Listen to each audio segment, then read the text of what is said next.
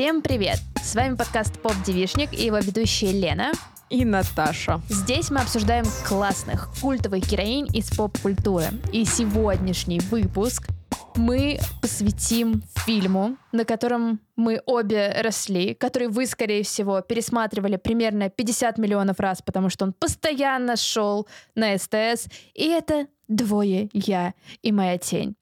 Мы в целом продолжим обсуждать после нашего эпизода про Зиту и Гиту концепцию разлученных близнецов, но здесь она совершенно не работает и не объясняется, и это мы тоже отдельно обсудим.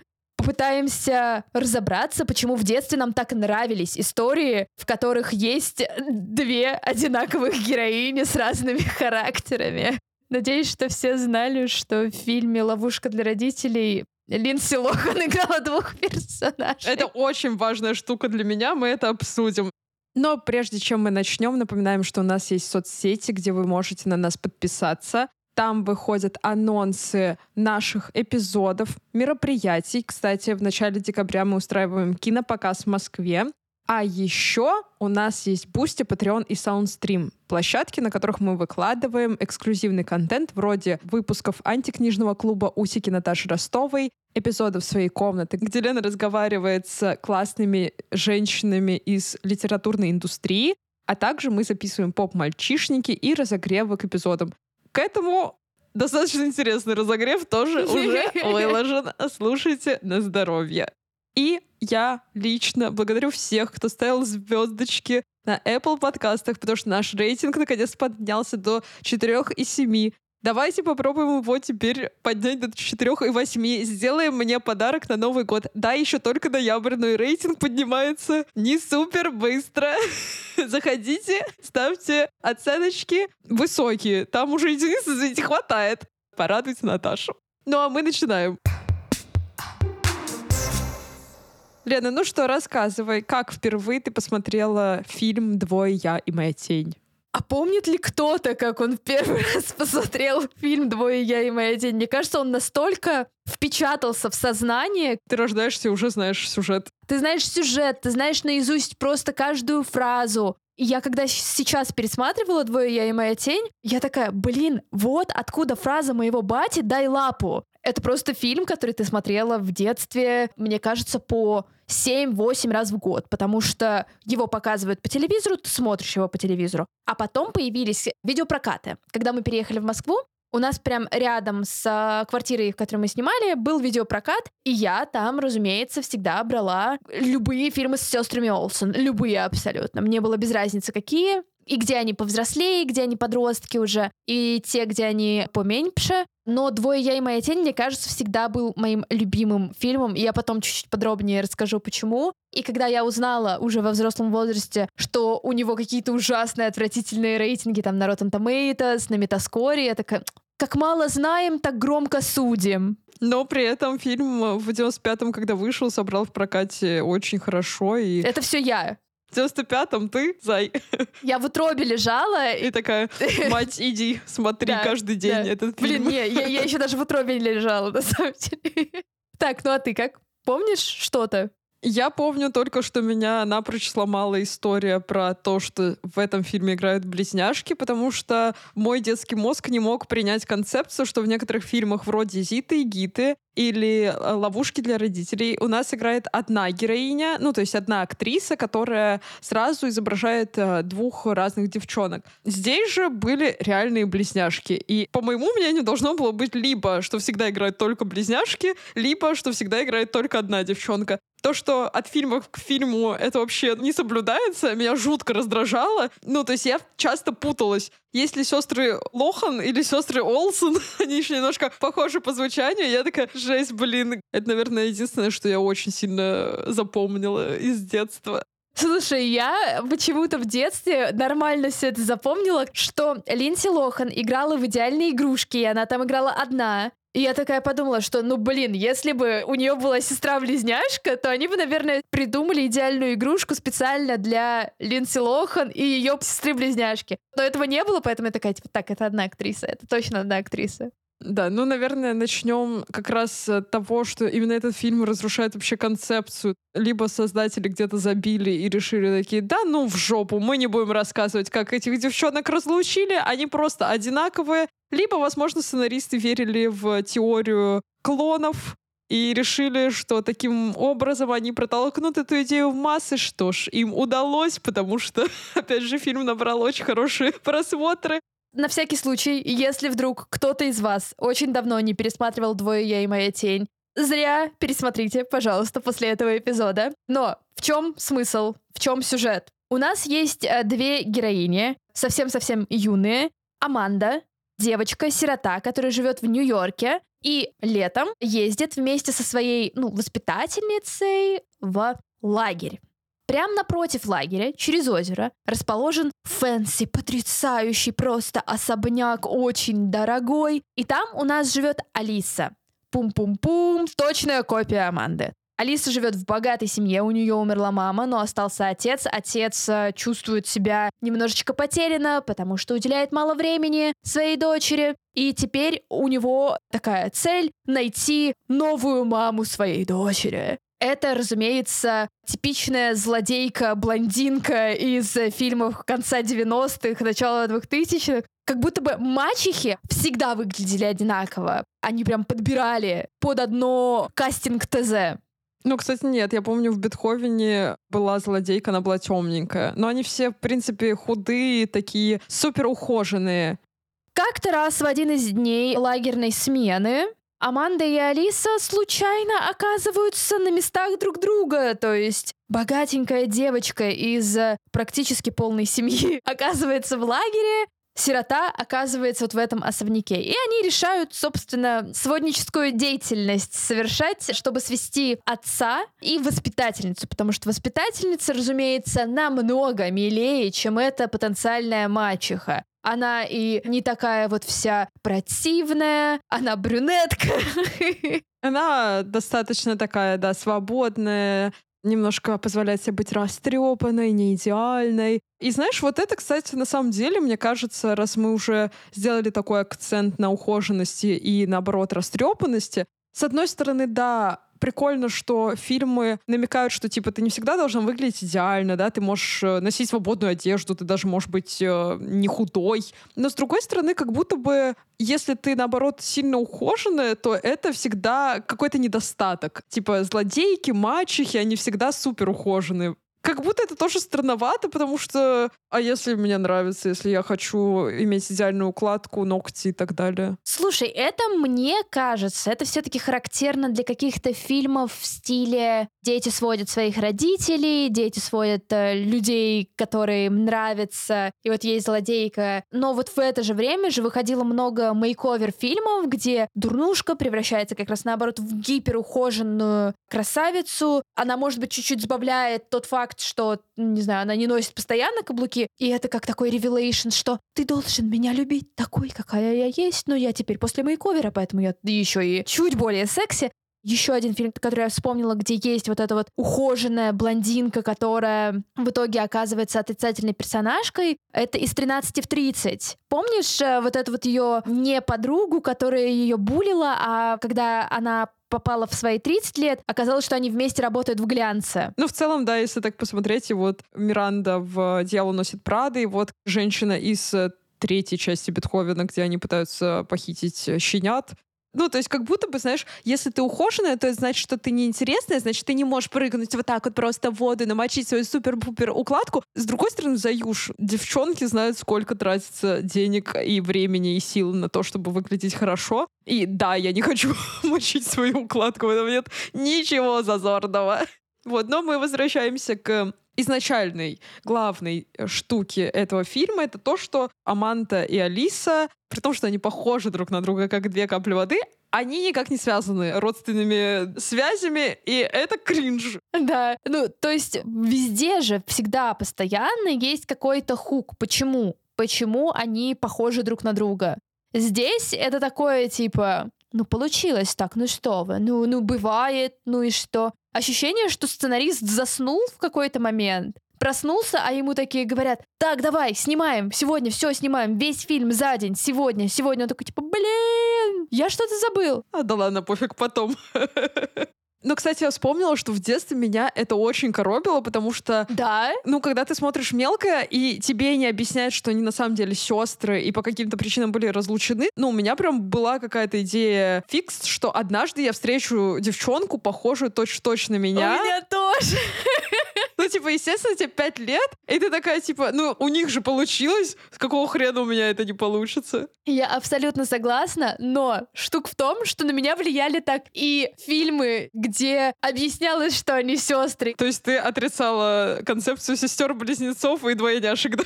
Нет, я скорее думала, что а кто знает, вот в том роддоме в Новочебоксарске, а вдруг маме не рассказали, что была вторая, и отдали кому-то. М? М? Как ты можешь родить двух детей и заметить, что ты родила только одного? Спроси у Зиты и Гиты.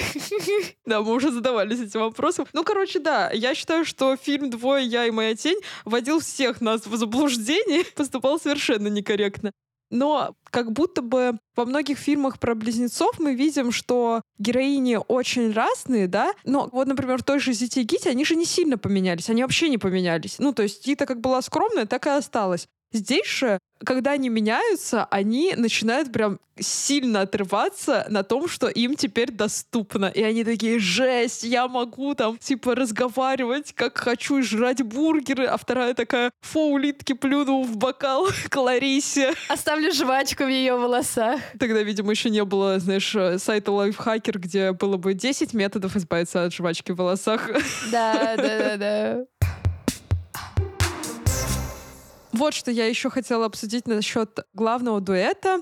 Меня это очень сильно тронуло, когда я сейчас пересматривала, я глубоко задумалась. Как раз сестры Олсен, они же после того, как снимались вместе, короче, одна из них собиралась как раз продолжить актерскую карьеру, и на каком-то из сайтов я прочитала, что так она пыталась сама себе доказать, что она там чего-то стоит, да. И я подумала, что реально, блин, ну вот прикинь, вот мы с тобой ведем подкаст, да. Это же история про химию двух э, девчонок, по сути. Я иногда думаю про то, что вот, ну там наш подкаст становится популярнее, да, мы там покоряем новые высоты, вот это вот все, да. А насколько я одна могу быть интересной? Мне кажется, это вообще нормальный вопрос. Я и читала у других подкастеров, что тоже так иногда думают. И с одной стороны, прикольно, что ты можешь стать частью дуэта, да, или команды, и за счет этого ты будешь нравиться зрителям, слушателям. С другой стороны, ты понимаешь, что, ну, как бы тебе хочется еще и какого-то личного признания, что, мне кажется, вообще нормально для людей. И я как представила, что происходит, когда ты сестра близняшки, Да. И типа тебе надо всю жизнь как-то доказывать, наверное, особенно если это еще и популярность. Короче, что я им не завидую. Да, и очень многие звезды, которые именно близнецы, у них тоже так было, что с самого детства тебя выстраивают как двух актеров, которые всегда вместе, всегда в паре. Просто у сестер Олсен вышло все пораньше, получается. Как будто бы у этих, у Зака и Коди получше вышло. То есть они довольно хорошо сепарировались друг от друга, и каждый строил уже свою взрослую, нормальную карьеру. Один пошел в Ривердейл, второй не помню. Возможно, он вообще не совсем актерством занимается. Вот, а с сестрами Олсен, я подозреваю, учитывая то, что им нужно было строить карьеру в конце 2000-х, начале 2010-х, про какую-то этичность, э, профессиональность в контексте работы с бывшими детьми-актерами ее не было, то, мне кажется, их прям сильно покоцало в то время. И на самом деле, я не знаю, кто из них хотел продолжить актерскую карьеру, но, скорее всего, если бы это было чуть-чуть попозже, то это могло бы вполне себе выгореть. Им не повезло со временем прям довольно сильно. Ну, еще видишь, я читала, что они начали сниматься вообще в младенчестве. И мне кажется, это тоже, знаешь, сложно, когда тебя ну, настолько сильно ассоциируют с твоей сестрой. Плюс, вот, знаешь, я сейчас задумалась, что я вообще плохо помню российских звезд, близнецов, актрис или актера. Вот я сейчас загуглила, я нашла сестер-близняшек Арнгольц, и вот я поняла, что я вообще не знала, что их две. Блин, я тоже не знала.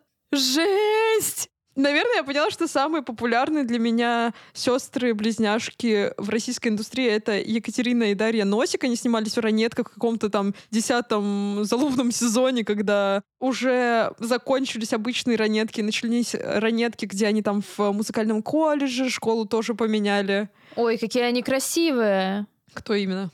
Носики. Носики, да. Тик-так, часики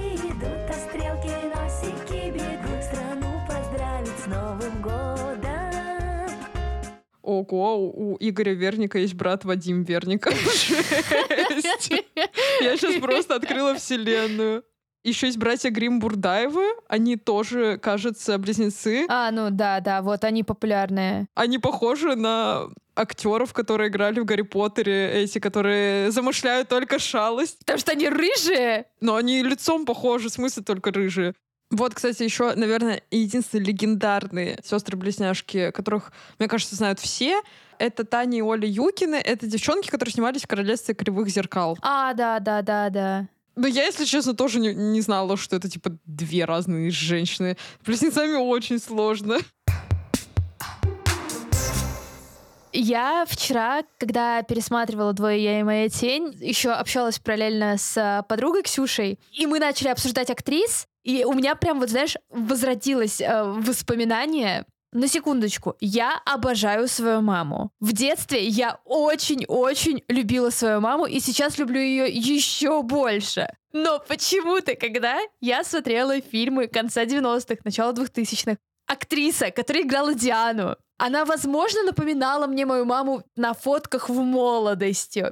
Но я прям сидела и такая, типа, блин, она, наверное, прикольная мама. Было бы здорово, чтобы она была моей мамой. Но это такие очень детские мысли. У меня они периодически были. И они были с Дианой. И еще с, а, господи, в ловушке для родителей. Как же ее звали? А, А, я поняла. Мгм. Ну вот, кстати, она же светленькая с корешкой. да, Наташа Ричардсон. Наташа Ричардсон. Но она больше похожа на героинь Нора Эфрон, как будто бы. Да, да, есть такое. Ну, такая Мэг Райан Фолл.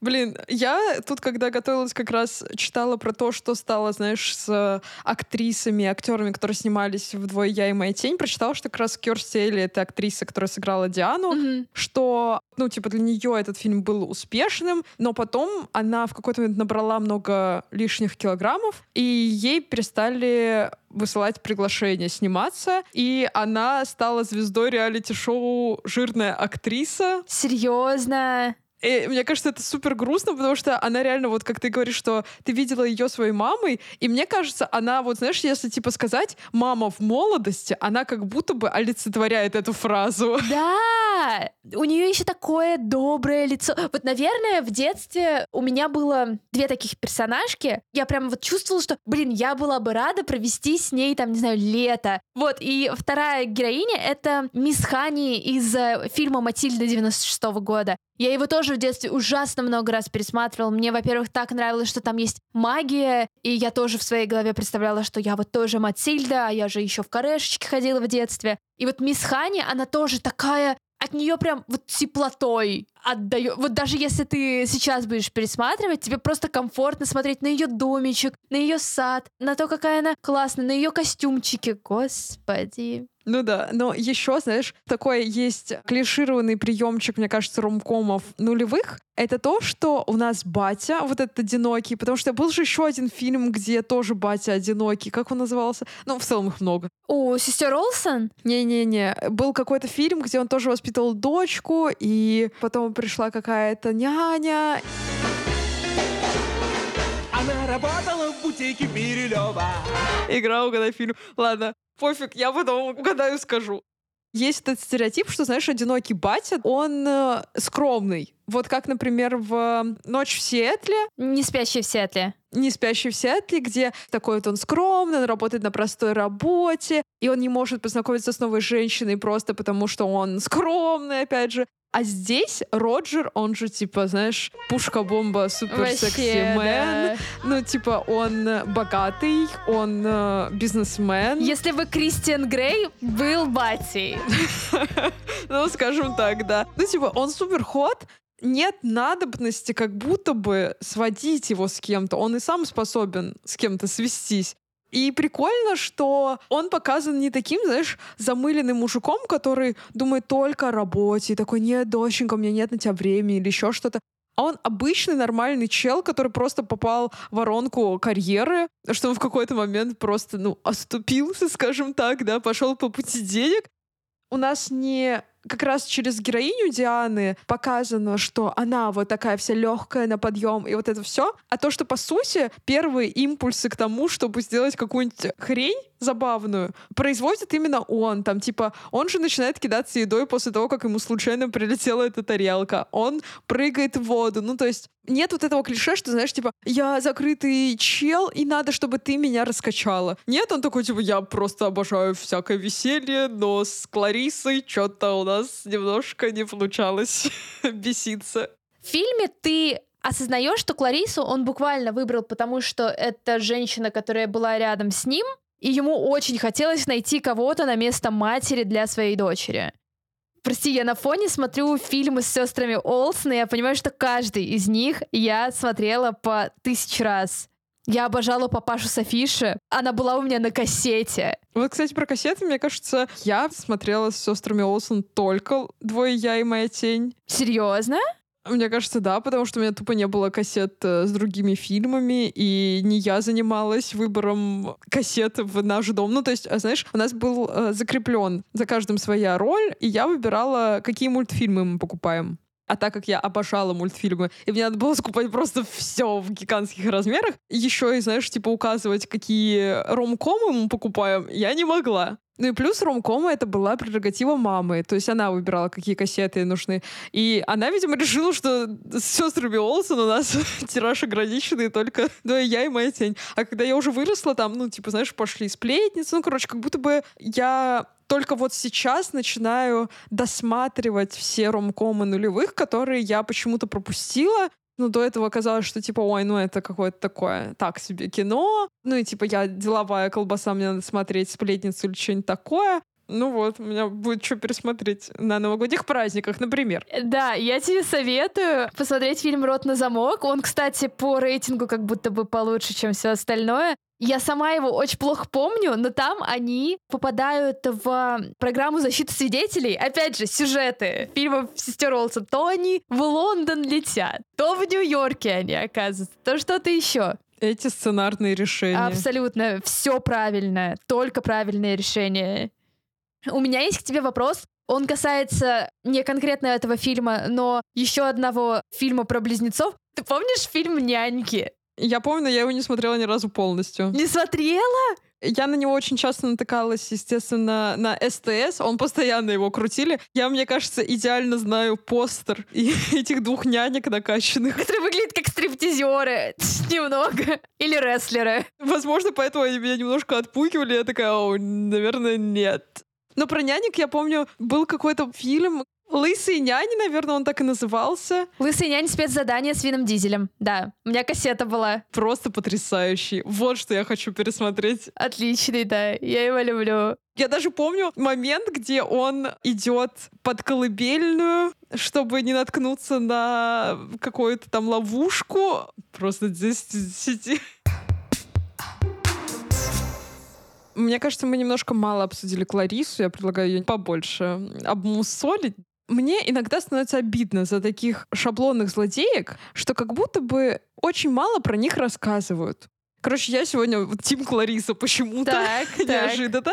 Диану очень легко любить. Она же хорошо общается с детьми, она такая образ э, мамы из молодости. А Клариса, ну, она же норм на самом деле тетка. По сути, Жанна Аркадьевна — это тот же самый образ Кларисы в российском телевидении. Да, ее выставляют плохой разрешают над ней потешаться, хотя на самом деле, ну, типа, знаешь, как мы обсуждали в выпуске про семейку Адамс, там же во второй полнометражке тоже была дама, которая была нянькой и которая хотела соблазнить Фестера ради денег когда есть мотив вот этих денег прозрачный, все понятно. Но здесь как будто бы не сильно, ну, типа, короче, мне было немножко обидно, когда вот эти вот ее штуки, что она хочет побыстрее свадьбу или еще что-то, казались всем прям абсурдными. Она явно дама из высшего общества. Она явно не будет э, влюбляться в какого-то простачка, ну, либо это история для другого фильма, да, она знает себе цену, Мгм. она хочет себе классного мужика, она нашла классного мужика, у них все было окей, да, у них не было взрывных чувств, как, знаешь, взрывная карамель в шоколаде. Просто недавно ела. Вот. Ну, типа, да, у них все было достаточно норм. Почему она обязательно плохая? Потому что это фильмы конца 90-х, начала 2000-х. Я считаю, нам надо нормализовать э, образ Кларисы. Ну слушай, это же примерно работает э, как... Это детский фильм. Это нужно сразу обговорить, потому что именно на фоне этого складывается структура того, как работают герои в этом фильме. Потому что это буквально, ну, диснеевский мультфильм. Есть главная героиня или главные героини, есть злодейка, главная злодейка, есть фея крестная, условно, и есть э, одинокий отец, принц. Это вполне нормально было для того времени точно. Да, это сформировало некоторые шаблоны, которые все еще периодически используют, но в целом как будто бы мы потихоньку двигаемся к тому, чтобы перестать, в принципе, зацикливать э, за какой-то внешностью определенной, в том числе и какой-то, не знаю, как будто бы все злодеи худощавые, костлявые, вот они ходят, просто кощеи бессмертные, ну ничего не скажешь. Как будто бы мы потихоньку от этого уходим. Другой вопрос, что я что-то в последнее время не особо смотрю детские фильмы, которые выходят. Я вообще не понимаю, что выходит для детской аудитории. Поэтому кто знает, вдруг там все ровно по тем же канонам, что нам нужно рассказывать про то, что есть только хорошее, есть очень злое, и обычно у очень злого плоховато прописана мотивация или вообще типа причина, а чё? А почему она злая? Потому что она блондинка или потому что она, ну, как бы что-то сделала? Ну, кстати, в «Двое я и моя тень», конечно, вы эти миленькие моменты, где Диана с Роджером что-то делает, и еще, знаешь, ты себя немножко чувствуешь на месте как раз сестер Олсен, потому что они же стоят и там восхищаются, хихикают, и ты тоже стоишь такая, блин, да, наконец-то они вместе. Но при этом самые прикольные моменты, которых я больше всего ждала, это моменты, где как раз Аманта, когда она уже меняется с Алисой, и она пытается как бы спугнуть Кларису, ну, как будто бы, знаешь, Кларисе дали врага по силам. Алиса не могла ей ничего сказать, а тут приходит Аманта такая бойкая, способная плюнуть в бокал. Ну, как Зита и Гита. Ну, типа такого. Но нет, но в Зите и Гите, понимаешь, у нас же там было так, что Гита была уже взрослой, она могла там, типа, и силу применить. Она была прям противником. А здесь как будто бы и Клариса, она не такая людоедская, как была Но тетушка она не у Зиты. применяет насилие, спасибо. Да, да. На детский фильм, опять же. И Аманда такая, она, знаешь, оторва. Короче, они обе, на самом деле, могут что-нибудь отчебучить. И там момент, где, например, Аманда ей плюет бокал, она такая, иди-ка сыграй, ну, на фортепиано. И они друг друга постоянно подстегивают. И это тоже какая-то, знаешь, своя прикольная химия. Мне немножко это напомнило в меньшей степени, естественно, но вот как было в «Один дома», где как раз два Да, да, бандита да. пытались... Ну, то есть у них же тоже была очень крутая история с Кевином, кто кого переиграет. И вот здесь тоже это чувствуется. И мне, наверное, немножко даже грустно, что в фильме Кларису не объяснили, почему ее надо считать злой, и при этом ее и не показали как злюку. Слушай, Наташ, у тебя очень высокая планка. Тут не справились даже с объяснением, почему у нас одинаковые героини. А ты просишь развития Кларисы. Не, ну, одинаковые героини, понятно, Миракл. Просто чудо, девчонки. Говорю, опять же, про клонирование. Это теория заговора. Все, я теперь поняла, о чем этот фильм. Почему он стал таким популярным. Ага, ага. Вот кто его продвигал. Да, да, да. Двое я и моя тень. Я на фоне смотрела, по-моему, год назад э, перед эмиграцией, чтобы успокаиваться, но я не Не вникала. да, не вникала. А сейчас я пересмотрела, и я поняла, что я именно благодаря этому фильму все детство мечтала попробовать этот бургер. Это, знаешь, еда в детстве, которую ты очень хочешь. Это бутерброд из комиссара Рекса, вот этот вот, который он постоянно нес в полицейский участок. И вот этот вот Флэппи Джо, по-моему, или как он называется? Неряшливый Джо они его перевели. Да-да-да-да. Как же хочется. Я вчера пересматривала, и я такая, типа, так, надо найти, где в Москве есть такие бургеры, мне нужно, мне очень нужно. Я хочу прям, типа, измазаться. А как же бургер, который 100 тысяч лет э, пыталась есть Белла в сумерках? Нет. У Беллы там, кстати, по-моему, этот же, кетчуп. Ну, картошка фри, да. Ну, там, по-моему, бургер просто, знаешь, лежит. Она бы не измазалась, а эта девчонка нет. Я, наверное, мне кажется, из бургеров хотела, естественно, попробовать э, крабсбургер. Я, кстати, была в э, кафе Спанч Боб э, на Арбате, но я не ела крабсбургер. Я просто ела что-то очень нейтральное. Ну да, прикольная еда из фильмов. Это прям, она там уже его еще так смачно ест, и она такая, да, да. он такой вкусный. Ну да, это же твоя любимая еда. Ну да, ну да. Наверное, так работает ностальгия по прошлому через фильмы, потому что как будто бы, когда я смотрю и пересматриваю сейчас «Двое я и моя тень», я вот оказываюсь в квартире, в которой жила, когда я была мелкой, и вот ты в комфорте делаешь себе бутерброд с докторской колбасой, берешь какую-нибудь еще вкусняшку, наливаешь себе чай, туда сахар, садишься перед телевизором, и тебе так спокойно и хорошо, и у тебя нет еще экзаменов, и ты обожаешь сестер Олсен, и единственная твоя тревога — это останется ли «Мексиканские каникулы», по-моему, так называется один из их фильмов, в прокате, или вот какая-нибудь там твоя соседка его уже возьмет. Это максимум твоей тревоги. И поэтому очень-очень приятно пересматривать и локации, и даже эта ужасная музыка, которая похожа на стоковую музыку, она просто на фоне там играет. И тебе просто становится так уютно. Да, знаешь, это ощущение уюта остается, но если часто не пересматривать, я, например, вот сейчас к выпуску пересматривала, я поняла, что я вообще половину сцен не помню. А. Ну, то есть даже легендарные сцены, я такая, да, точно, что-то такое было, но я их смотрю как в первый раз. Это, наверное, а, плюс плохой памяти, б, вот это, знаешь, ощущение, что ты что-то очень родное пересматриваешь, но с другой стороны ты смотришь по-новому, и из-за этого, типа, я такая, да Клариса норм, ну, не такая уж она и алчная, сука, ну, может быть, чуть-чуть. И это тоже прикольно, знаешь, возвращаться к чему-то, что ты очень сильно любил, но что ты ни хера не помнишь. Да, да, это факт. Ну а на этом, наверное, все. Подписывайтесь на Поп Девишник во всех социальных сетях, где вы только сидите. Мы, скорее всего, там есть. Э, Смотрите описание этого эпизода, там есть все ссылочки. Также не забывайте про наш Бусти. Там лежит разогрев к этому выпуску и в целом очень-очень много интересного и классного контента. Напоминаю, что надо поставить звездочки на Apple подкастах, чтобы подарить нам новогоднее чудо, которое уже совсем скоро наступит. Ну и до следующей пятницы. Пока-пока. Пока.